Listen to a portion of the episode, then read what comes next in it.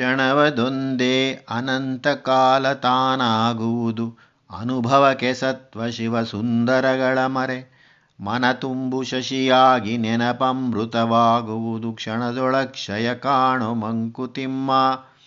ಈ ಸೌಂದರ್ಯದ ತತ್ವ ಎಂಥದ್ದು? ಅದರ ಪ್ರಭಾವ ಎಂಥದ್ದು? ಮಾಗಕವಿಯ ಶಿಶುಪಾಲವದ ಮಹಾಕಾವ್ಯದಲ್ಲಿ ಸೌಂದರ್ಯವನ್ನು ಕುರಿತು ಮಾತು ಹೀಗಿದೆ. ಕ್ಷಣೇ ಕ್ಷಣೇ ಎನ್ನವತಾಮುಪೈತಿ ತದೇವ ರೂಪಂ ರಮಣೀಯತಾಯ.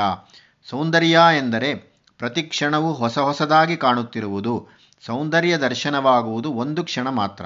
ಆದರೆ ಅದರ ಪ್ರಭಾವ ಎಷ್ಟರ ಮಟ್ಟದ್ದು ಎಂದರೆ ಅದು ನಮ್ಮಲ್ಲಿ ಚಿರಕಾಲ ಉಳಿಯುವಂತಹದ್ದು ಮತ್ತು ಸೌಂದರ್ಯವನ್ನು ಅನುಭವಿಸುವ ಕಾಲ ಅನಂತವಾಗಿ ತೋರುತ್ತದೆ.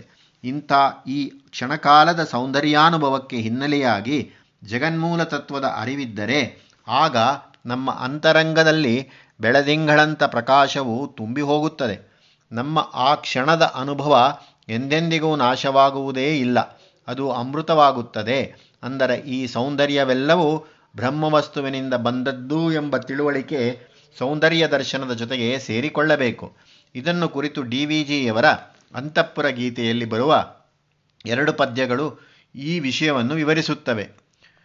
ಸೌಂದರ್ಯಂ ಪರವಸ್ತು ಸಾಗರ ಚಿದಾನಂದೋರ್ಮಿಮಾಲ ಪೃಷದ್ಬಿಂದುತ್ಸೇಕಮಕಾಂಡ್ಯ ಪುಣ್ಯ ಪವನವಾತಂ ನರಂಗುರ್ವಿಯೋಳ್ ಅಂಧೀಕಾರಕಮಾಪೃಷಣ್ಮಯಪಟಂ ಭೋಗಾಶಯಂಗಾದೊಡಂ ಸಂಧ್ಯತಾತ್ಮಾ ವಿಚಾರಿಗಾರಸಭರಂ ತಾಂ ಬ್ರಹ್ಮ ಸಂಜ್ಞಾಪಕಂ. ಪರಬ್ರಹ್ಮವಸ್ತು ಎಂಬುದು ಒಂದು ಶಾಶ್ವತವಾದ ದೊಡ್ಡ ಸಾಗರ. ಚಿದಾನಂದ ಅಂದರೆ ಜ್ಞಾನ ಮತ್ತು ಆನಂದ, ಇವು ಅದರ ಅಲೆಗಳು. ಆ ಅಲೆಗಳಿಂದ ಹನಿಹನಿಯಾಗಿ ಹೊರಡುವುದು ಸೌಂದರ್ಯ. ಆ ಈ ಭೂಮಿಯಲ್ಲಿರುವ ಮನುಷ್ಯನ ಮೇಲೆ ಅನಿರೀಕ್ಷಿತವಾಗಿ ಬೀಸುವ ಗಾಳಿಯ ಜೊತೆಯಲ್ಲಿ ಬರುವ ಹನಿಗಳಾದ ಸೌಂದರ್ಯ ಎಂಬುದು ಅವನ ಪುಣ್ಯ ವಿಶೇಷ ಆದರೆ ಆ ನೀರು ಹನಿಗಳ ಪರದೆ ಕತ್ತಲೆಯನ್ನು ಕವಿಸುತ್ತದೆ. ಹನಿಗಳೆಂಬ ಆ ಸೌಂದರ್ಯ ನಮ್ಮ ಸುಖಾಪೇಕ್ಷೆಯನ್ನು ಈಡೇರಿಸುವುದಕ್ಕೆ ಇದೆ ಎಂದು ಸಾಧಾರಣ ಮನುಷ್ಯ ತಿಳಿದುಕೊಳ್ಳುತ್ತಾನೆ. ಆದರೆ ಚೆನ್ನಾಗಿ ಧ್ಯಾನ ಮಾಡುವ, ಆತ್ಮವನ್ನು ಕುರಿತು ವಿಚಾರ ಮಾಡುವವನಿಗೆ ಇದು ತುಂಬ ಸ್ವಾರಸ್ಯಕರವಾಗಿ ತೋರುತ್ತದೆ. ಮತ್ತು ಬ್ರಹ್ಮವಸ್ತುವಿನಿಂದಲೇ ಈ ಸೌಂದರ್ಯ ಬಂದದ್ದು ಎಂಬುದನ್ನು ನೆನಪು ಮಾಡಿಕೊಡುತ್ತದೆ ಲಾವಣ್ಯಂ ಸುಳಿದಂದು ಗೀತಹಸಿ ತಂಗಳ್ ತೀವಿದಂದು, ಪ್ರಿಯಾಹಾವೋದ್ಭಾವಗಳಾಡಿದಂದು, ಸುಮಗಂಧಂ ಬೀಸಿದಂದಾ ಸುಖಂ ಜೀವಾನಂದ ಸಮಸ್ತ ಮೂಲ ಚಿದನಂತ ಬ್ರಹ್ಮರಾಸಿಕ್ಯದೊಂದಾರ್ವಿರ್ಭಾವವೆನ್ನುತ್ತೆ ಸಂತಸಿಸುವಂ ತಂತ್ವಿ ತತ್ವಜ್ಞಾನಾತ್ವೈಕ್ಯದಿಂ ಒಂದು ವಸ್ತು ತಳತಳಿಸುತ್ತಾ ಕಣ್ಣಿನ ಮುಂದೆ ಸುಳಿದಾಗ, ಒಂದು ಹಾಡು ಅಥವಾ ನಗೆ ಅಲೆಲಿಯಾಗಿ ಬಂದು ಕಿವಿಯನ್ನು ತುಂಬಿದಾಗ, ಪ್ರಿಯೆಯ ಪ್ರೀತಿಯ ಮಾತುಗಳು ಮತ್ತು ಸನ್ನೆಗಳು ಪ್ರೀತಿಯನ್ನು ಅಭಿವ್ಯಕ್ತಿಗೊಳಿಸಿದಾಗ,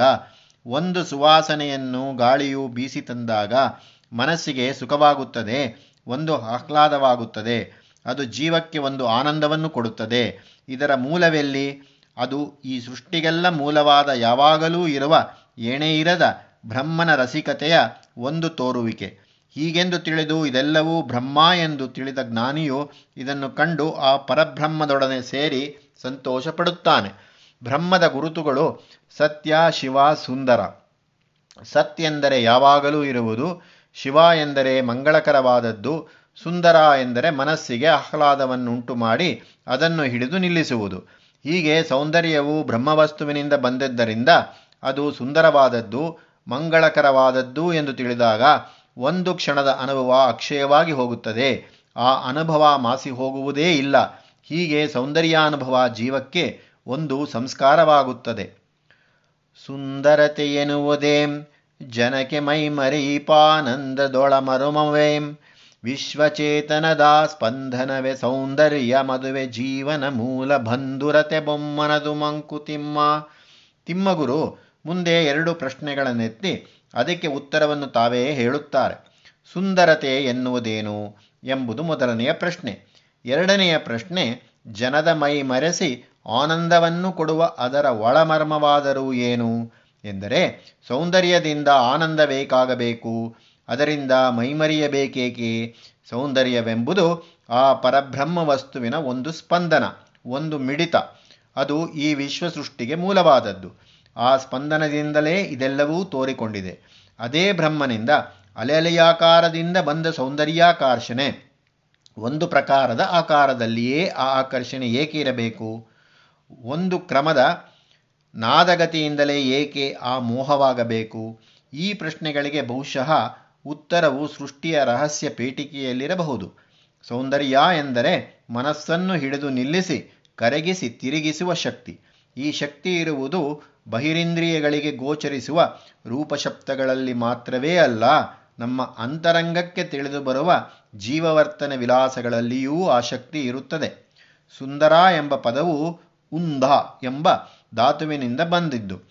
ಉಂಧ ಎಂದರೆ ಆರ್ದ್ರ ಮಾಡುವುದು, ಒದ್ದೆ ಮಾಡುವುದು, ತೋಯಿಸುವುದು. ಯಾಹ ಪೃಥ್ವೀಂ ಪಯೋಸೋದಂತಿ ಯಾವುದು ಮನಸ್ಸನ್ನು ಚೆನ್ನಾಗಿ ತೋಯಿಸಬಲ್ಲದೋ ಅದು ಸುಂದರ. ಅದೇ ಮನಸ್ಸನ್ನಾಕರ್ಷಿಸಿ ಮೋಹಗೊಳಿಸುವ ಶಕ್ತಿ. ದೃಷ್ಟಿ ಚುಕ್ಕೆಯದೊಂದನೆಲ್ಲ ಚಂದಂಗಳ್ಗಮಿಟ್ಟಿಹನು ಪರಮೇಷ್ಟಿ ಶಶಿಗೆ ಮಶಿಯವೋಳ್ ಗುಟ್ಟೇನು? ರಕ್ಷೆಯೋ ಸಿಂಗರವೋ ಹೇಳನವೋ ಮಷ್ಟು ಸೃಷ್ಟಿಗೆ ಬೊಟ್ಟು ಮಂಕುತಿಮ್ಮ. ಅಂದ, ಆದರೆ ಎಲ್ಲಿಯೂ ಕೇವಲ ಅಬ್ಸಲ್ಯೂಟ್ ಆದ ಸೌಂದರ್ಯವನ್ನು ನಾವು ಕಾಣಲಾಗದು. ಎಲ್ಲ ಚಂದಗಳಿಗೂ ಪರಬ್ರಹ್ಮನು ಒಂದು ದೃಷ್ಟಿ ಚುಕ್ಕಿಯನ್ನು ಇಟ್ಟಿರುತ್ತಾನೆ. ಚಂದ್ರನಲ್ಲಿ ಸ್ವಲ್ಪ ಮಸಿಯನ್ನು ಇಟ್ಟಂತೆ. ಹೀಗೆ ಮಾಡಿರುವುದು ಗುಟ್ಟಾದರೂ ಏನು? ಸುಂದರವಾದ ವಸ್ತುವಿನ ರಕ್ಷಣೆಗೆಂದೋ ಅಥವಾ ಅದರ ಸೌಂದರ್ಯ ಇನ್ನೂ ಹೆಚ್ಚಾಗಿ ಚೆನ್ನಾಗಿ ಕಾಣಲೆಂದು ಅಲಂಕಾರಾರ್ಥವಾಗಿಯೋ, ಇದೇನು ಮಹಾ ಎಂದು ಅವಹೇಳನ ಮಾಡುವುದಕ್ಕಾಗಿಯೋ, ಹೇಗಾದರೂ ಸೃಷ್ಟಿಯ ಸೌಂದರ್ಯಕ್ಕೆ ಬಗ್ಗಡವಾದ ಕೊಳೆಯ ಬೊಟ್ಟೊಂದನ್ನು ಇಟ್ಟಿರುವುದನ್ನು ನಾವು ಕಾಣುತ್ತೇವೆ. ಅಲಂಕಾರ ಎಂದರೆ ಅಲಂ ಪ್ಲಸ್ ಕರ್ಣ ಸಾಕಾಗುವಂತೆ ಮಾಡುವುದು, ನ್ಯೂನತೆಯನ್ನು ಹೋಗಲಾಡಿಸುವುದು. ಒಬ್ಬ ಯುವತಿ ಅಲಂಕಾರ ಮಾಡಿಕೊಂಡಳು ಅಂದರೆ ಏನು? ಆಕೆ ಎರಡು ಬಗೆಯ ಕಾರ್ಯಗಳನ್ನು ಮಾಡಿಕೊಂಡಳು. ತನ್ನ ಅಂಗಾಂಗಗಳಲ್ಲಿ ಎಷ್ಟು ಸೌಂದರ್ಯ ಉಂಟೋ ಅದು ಎದ್ದು ಕಾಣಿಸುವಂತೆ ಮಾಡಿಕೊಂಡಳು. ವಿಶಾಲವಾದ ಹೊಂಬಣ್ಣದ ಕೆನೆಯ ಮೇಲೆ ಒಂದು ಸಣ್ಣ ಸಾದಿನ ಬೊಟ್ಟನ್ನಿಟ್ಟುಕೊಂಡರೆ ಆ ಸೊಗಸು ಮತ್ತಷ್ಟು ಪ್ರಕಟವಾಗುತ್ತದೆ. ಕಪ್ಪು ಕೂದಲ ಮೇಲೆ ಒಂದು ಬಿಳಿಯ ಮಲ್ಲಿಗೆಯ ಹೂವನ್ನು ಮುಡಿದರೆ ಆ ಸೊಗಸು ಮತ್ತಷ್ಟು ಹೊರಪಡುತ್ತದೆ. ಹೀಗೆಂದರೇನು? ಇರುವ ವಸ್ತುವೇ ನೋಟಕನಿಗೆ ಮತ್ತಷ್ಟು ಬೇಗ, ಮತ್ತಷ್ಟು ಸ್ಫುಟವಾಗಿ, ಮತ್ತಷ್ಟು ಚೆನ್ನಾಗಿ ಕಾಣಬರುತ್ತದೆ. ಇದು ಒಂದು ಬಗೆಯ ಅಲಂಕರಣ. ಇನ್ನೊಂದು ಬಗೆಯ ಅಲಂಕಾರಣ ವಸ್ತುವಿನಲ್ಲಿರುವ ಲೋಪವೋ ವಿಕಾರವೋ ಕಾಣದಂತೆ ಮಾಡುವುದು. ಮಾಸಲು ಮುಖಕ್ಕೆ ಪೌಡರ್ ಹಚ್ಚುವುದೋ, ಹಲ್ಲಿನ ಸಂದುಗಳನ್ನು ಚಿನ್ನದಿಂದ ತುಂಬಿಸುವುದೋ, ಸಿಡುಬಿನ ಕಲೆಗಳಿಗೆ ಮಯಣ ಸವರುವುದು ಇತ್ಯಾದಿ. ಇಲ್ಲಿಯೂ ಅಲಂಕರಣವೆಂದರೆ ಅಲ್ಲಿಲ್ಲದ ಸೊಗಸನ್ನು ಹೇಗೋ ಭರ್ತಿ ಮಾಡಿ ಆ ಸೊಗಸು ನೈಜವೆಂಬಂತೆ ತೋರಿಸುವುದು. ಇವೆರಡೂ ಕೃತಕವೇ. ಕೃತಕದ ಉದ್ದೇಶ ಒಳ್ಳೆಯದಾದ ಕಡೆ ಎಂದರೆ ಕೃತಕದ ಪರಿಣಾಮ ನಮಗಿಷ್ಟವಾದ ಕಡೆ ಅದನ್ನು ಅಲಂಕಾರವೆನ್ನುತ್ತೇವೆ. ಹೀಗೆ ಮನುಷ್ಯರಲ್ಲಿ ಹೇಗೋ ಹಾಗೆ ಸೃಷ್ಟಿಯಲ್ಲಿಯೂ ಅಲಂಕಾರವನ್ನು ಕಾಣುತ್ತೇವೆ. ಅದರ ಪರಿಣಾಮವಾದ ಸೌಂದರ್ಯವನ್ನೂ ಕಾಣುತ್ತೇವೆ. ಬಿಂದು ವಿಸರಗಳನವು ವಂಕು ಸರಳಗಳನವು ಚಂದ ಕಣ್ಣಿಗೆ ವರ್ಣ ವಿವಿಧಗಳನುವು ಚಂದ ವೇಗ ಸ್ಥಿಮಿತದುನುವು ಹುಳಿಯುಪ್ಪುನುವು ದ್ವಂದ್ವದನುವುಗಳಿಂದ ಮಂಕುತಿಮ್ಮ. ನಾವು ಸೃಷ್ಟಿಯಲ್ಲಿ ಕಾಣುವುದೇನನ್ನು? ಒಂದಕ್ಕೊಂದು ವಿರೋಧವಾಗಿರುವ ಎರಡು ವಸ್ತುಗಳು ಅಥವಾ ಎರಡು ಗುಣಗಳು ಒಂದೇ ಕಡೆ ಇರುವುದನ್ನು, ಒಂದು ಬಿಂದು ಅಥವಾ ಚುಕ್ಕಿ, ಅದರೊಡನೆ ವಿಸರ ಅಥವಾ ಹರಹು, ಇವೆರಡೂ ಒಂದಕ್ಕೊಂದು ಹೊಂದಿಕೊಂಡು ಇರುತ್ತವೆ. ಉದಾಹರಣೆಗೆ, ಆಕಾಶದಲ್ಲಿ ಚಂದ್ರ. ಚಂದ್ರನ ಮಂಕು ಅಂದರೆ ಡೊಂಕು ಆಕಾಶದೊಡನೆ ಹೊಂದಾಣಿಕೆಯಾಗಿ ಇರುತ್ತದೆ. ವಿವಿಧ, ವಿಧ ವಿಧಗಳಾದ ಬಣ್ಣಗಳು ಒಂದಕ್ಕೊಂದು ಹೊಂದಿಕೊಂಡು ಕಾಮನ ಬಿಲ್ಲಿನಲ್ಲಿರುವಂತೆ ಸುಂದರವಾಗಿ ಕಾಣುತ್ತವೆ. ವೇಗವಾಗಿ ಚಲಿಸುವುದು ಸ್ಥಿರವಾಗಿರುವುದು, ಇವುಗಳ ಹೊಂದಾಣಿಕೆಯೂ ಕಾಣುಬರುತ್ತದೆ. ಹುಳಿ ಮತ್ತು ಉಪ್ಪು ಇವು ನಮ್ಮ ಅಡಿಗೆಯಲ್ಲಿ ಹೊಂದಿಕೊಂಡು ರುಚಿಯಾಗಿರುವುದು ಕಂಡುಬರುತ್ತದೆ. ಹೀಗೆ ದ್ವಂದ್ವವಾಗಿರುವ ಗುಣವಿಶೇಷಗಳು ಒಂದಕ್ಕೊಂದು ಹೊಂದಿಕೊಂಡು ಒಂದು ಸೌಂದರ್ಯವನ್ನು ತೋರಿಸುತ್ತವೆ. ಸೌಂದರ್ಯದಾಲಯ ಬರಿದ್ವಂದ್ವವೇನಲ್ಲ ದ್ವಂದ್ವದೊಳಗಣುವು ಅದು ಪರಿಮಾಣದ ಚಿತ. ಸಂಧಾನ ರೀತಿಯದು ಸಹಕಾರ ನೀತಿಯದು ಸಂದರ್ಭ ಸಹಜತೆಯೋ ಮಂಕುತಿಮ್ಮ. ಈ ಎರಡೆರಡರ ಜೊತೆ ಒಂದಕ್ಕೊಂದು ವಿರೋಧವಾಗಿ ಕಂಡರೂ ಸೌಂದರ್ಯ ಕೊಡುವ ಆನಂದಕ್ಕೆ ಹಾನಿಯನ್ನುಂಟು ಮಾಡುವುದಿಲ್ಲ. ಸೌಂದರ್ಯದ ಅರಮನೆ ಕೇವಲ ಎರಡೆರಡರ ಸಾನ್ನಿಧ್ಯವಲ್ಲ. ಅಲ್ಲಿ ನಾವು ಕಾಣುವುದು ಒಂದು ಅನುವು, ಒಂದು ಸ್ನೇಹ, ಒಂದು ಹೊಂದಾಣಿಕೆ, ಒಂದು ಸಮರಸವಾದ ಜೊತೆ. ಅಲ್ಲಿ ಒಂದಕ್ಕೊಂದು ಸೇರಿರುವುದರಲ್ಲಿ ಒಂದು ಪರಿಮಾಣದ ಉಚಿತತೆಯನ್ನು ಕಾಣಬಹುದು. ದೇಹದ ಅಂಗಾಂಗಗಳಲ್ಲಿ ಪ್ರಮಾಣ ಸಮತೆಯಂತೆ ಇದಕ್ಕೆ ಉದಾಹರಣೆ ಶ್ರೀರಾಮನನ್ನು ವಾಲ್ಮೀಕಿಗಳು ಸಮಹ ಸಮವಿಭಕ್ತಾಂಗ ಎಂದು ವರ್ಣಿಸಿದ್ದಾರೆ. ಇದಕ್ಕೆ ವಿರೋಧವಾಗಿ ಶೂರ್ಪಣಿಕೆಯ ರಾಕ್ಷಸ ರೂಪವನ್ನು ಅಂಗಾಂಗಗಳು ತಾಳೆ ಇಲ್ಲದಂತೆ ವರ್ಣಿಸಿದ್ದಾರೆ. ಹಾಗೆಯೇ ಎರಡು ಗುಣಗಳು ಜೊತೆಗೂಡಿರುವುದರಲ್ಲಿ ಒಂದು ಸೇರುವಿಕೆಯ ರೀತಿಯನ್ನು ಪರಸ್ಪರ ಸಹಕರಿಸಿ ಸೌಂದರ್ಯ ಹೆಚ್ಚಿಸುವುದು ಕಾಣಬಹುದು. ಹೀಗೆ ಸಹಜವಾಗಿ ಒಂದೊಂದು ಸಂದರ್ಭದಲ್ಲಿಯೂ ದ್ವಂದ್ವವಾದ ಗುಣಗಳು ಸೇರಿ ಸೌಂದರ್ಯವು ಹೆಚ್ಚಿರುವುದನ್ನು ನಾವು ಕಾಣಬಹುದು. ಸೌಂದರ್ಯದೋಳ್ ದ್ವಂದ್ವ, ಬಾಂಧವ್ಯದೋಳ್ ದ್ವಂದ್ವ, ದ್ವಂದ್ವವೀ ಲೋಕ ಸಹವಾಸಗಳೊಲ್ಲೆಲ್ಲ ಮುಂದೆ ನೀನಾವು ಭಯಗಳ ದಾಟಿ ಸಾಗುತ್ತಿರೆ ಬಂಧಮೋಚನ ನಿನಗೆ ಮಂಕುತಿಮ್ಮ. ಹೀಗೆ ಸೌಂದರ್ಯದಲ್ಲಿ ನಮ್ಮ ಲೋಕ ಬಾಂಧವ್ಯಗಳಲ್ಲಿ ದ್ವಂದ್ವಗಳನ್ನು ಕಾಣುತ್ತೇವೆ. ಈ ಲೋಕದ ಸಹವಾಸಗಳಲ್ಲೆಲ್ಲ ನಾವು ಕಾಣುವುದು ದ್ವಂದ್ವವನ್ನೇ. ಈ ದ್ವಂದ್ವದ ಹಿಂದೆ ಇದನ್ನೆಲ್ಲ ಆಗ ಮಾಡಿಸಿ ಆಟ ಮಾಡುತ್ತಿರುವುದು ಭ್ರಮವಸ್ತುವಲ್ಲವೇ ಅದು ಅನೇಕ ರೂಪಗಳಾಗಿ ಹೊರಹೊಮ್ಮಿ ಈ ಲೋಕದಲ್ಲಿ ಆನಂದ ಪಡುವುದಕ್ಕಾಗಿಯೇ ಹೀಗೆ ದ್ವಂದ್ವಗಳಾಗಿ ತೋರಿಕೊಂಡಿದೆ. ಆದ್ದರಿಂದ ಈ ದ್ವಂದ್ವಗಳನ್ನು ದಾಟಿ ಅದರ ಹಿಂದೆ ನೋಡಿದರೆ ಆಗ ತಿಳಿದು ಬರುವುದು ಬ್ರಹ್ಮವಸ್ತು ಒಂದು ಇದೆ ಎಂಬ ತತ್ವ. ಆ ತಿಳುವಳಿಕೆಯಿಂದಲೇ, ಆ ಅನುಭವದಿಂದಲೇ ನಿನಗೆ ಲೋಕದ ಬಂಧನದಿಂದ ಬಿಡುಗಡೆ. ನೀಲವಿಸ್ತರವಿರಲು ನಕ್ಷತ್ರ ಬಿಂದು ಸೊಗ, ಶೈಲದ ಚಲತೆ ಇರಳು, ಝರಿಯ ವೇಗ ಸೊಗ. ಬಾಳು ಬಯಲಂತಿರಲು ಮನೆಯಚ್ಚು ಕಟ್ಟೆಂಬು ವೈಲಕ್ಷಣದ ಚಂದ ಮಂಕುತಿಮ್ಮ. ಬಹುತರದ ಸೌಂದರ್ಯಾನುಭವಗಳಲ್ಲಿ ಎರಡು ವಿಲಕ್ಷಣ ವಸ್ತುಗಳ ಸಮ್ಮೇಳನವಿದ್ದಾಗ ಅವುಗಳು ಒಂದರ ಸೌಂದರ್ಯವನ್ನು ಇನ್ನೊಂದು ಹೆಚ್ಚಿಸುತ್ತದೆ.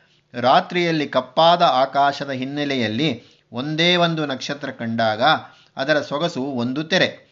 ವರ್ಡ್ಸ್ವರ್ತ್ ಕವಿಯ ಈ ಸಾಲುಗಳು ಇಲ್ಲಿ ನೆನಪಿಗೆ ಬರುತ್ತದೆ. Fair as a star when only one is shining in the sky ಹಾಗೆಯೇ ಅಚಲವಾದ ಬೆಟ್ಟದಿಂದ ಇಳಿದು ಬರುತ್ತಿರುವ ಝರಿಯ ವೇಗ ಒಂದು ರೀತಿಯ ಸೊಗಸು. ಈ ಬಗೆಯ ಸೊಗಸು ಮಲೆನಾಡಿನ ಪ್ರಾಂತದಲ್ಲಿ ಮತ್ತು ಹಿಮಾಲಯದ ಪ್ರಾಂತದಲ್ಲಿ ಕಂಡುಬರುತ್ತದೆ. ಮನುಷ್ಯನ ಬಾಳು ಒಂದು ಬಯಲಿನಂತೆ ಅಗಾಧವಾದದ್ದು, ವಿಶಾಲವಾದದ್ದು. ಬಯಲಿನಲ್ಲಿ ಸಂಸಾರವನ್ನು ನಡೆಸಲಾಗದು, ಬಾಳಬೇಕೆಂದಿರುವವರು ಒಂದು ಮುರುಕು ಮಂಟಪವನ್ನಾದರೂ ಆಶ್ರಯಿಸುತ್ತಾರೆ. ಹಾಗಿರುವಾಗ ಅಚ್ಚುಕಟ್ಟಾದ ಒಂದು ಮನೆ ಇನ್ನೂ ಅನುಕೂಲ ಮತ್ತು ಬಯಲು ಮಧ್ಯೆ ಇರುವ ಮನೆಯ ಸೊಗಸು ಒಂದು ಬಗೆ. ಹೀಗೆ ವಿಲಕ್ಷಣವಾದ ವಸ್ತುಗಳು ಸೇರಿದಾಗ ಅವುಗಳ ಸೌಂದರ್ಯ ಒಂದಕ್ಕೊಂದು ಪೂರಕವಾಗುತ್ತದೆ, ಪೋಷಕವಾಗುತ್ತದೆ. ಆ ಎರಡರ ಸೌಂದರ್ಯ ಇನ್ನೂ ಹೆಚ್ಚುತ್ತದೆ. ನೀಳುಗೆರೆ ಬಳು ಬಳುಕೆ ಕಡಲ ತೆರೆಯೊಯ್ಯಾರ ತಾಳಲಯ ಸೇರೆ ರಾಗದ ನಾಟಿ ಧಾಟಿ. ಗೋಳದ ಜ್ವಾಲೆಯಿಂ ಗಗನಪಟ ಸಿಂಗಾರ, ವೈಲಕ್ಷಣದೊಳಿಂಬು ಮಂಕುತಿಮ್ಮ ಹಾಗೆಯೇ ಸಮುದ್ರ ತೀರದಲ್ಲಿ ಸಮುದ್ರದ ನೀರು ಒಂದು ಗೆರೆಯಂತೆ ಕಾಣುತ್ತಿದ್ದು, ಒಂದು ಅಲೆ ಬಂದು ಅಪ್ಪಳಿಸಿದಾಗ ಆ ಗೆರೆ ಬಳಕುತ್ತದೆ.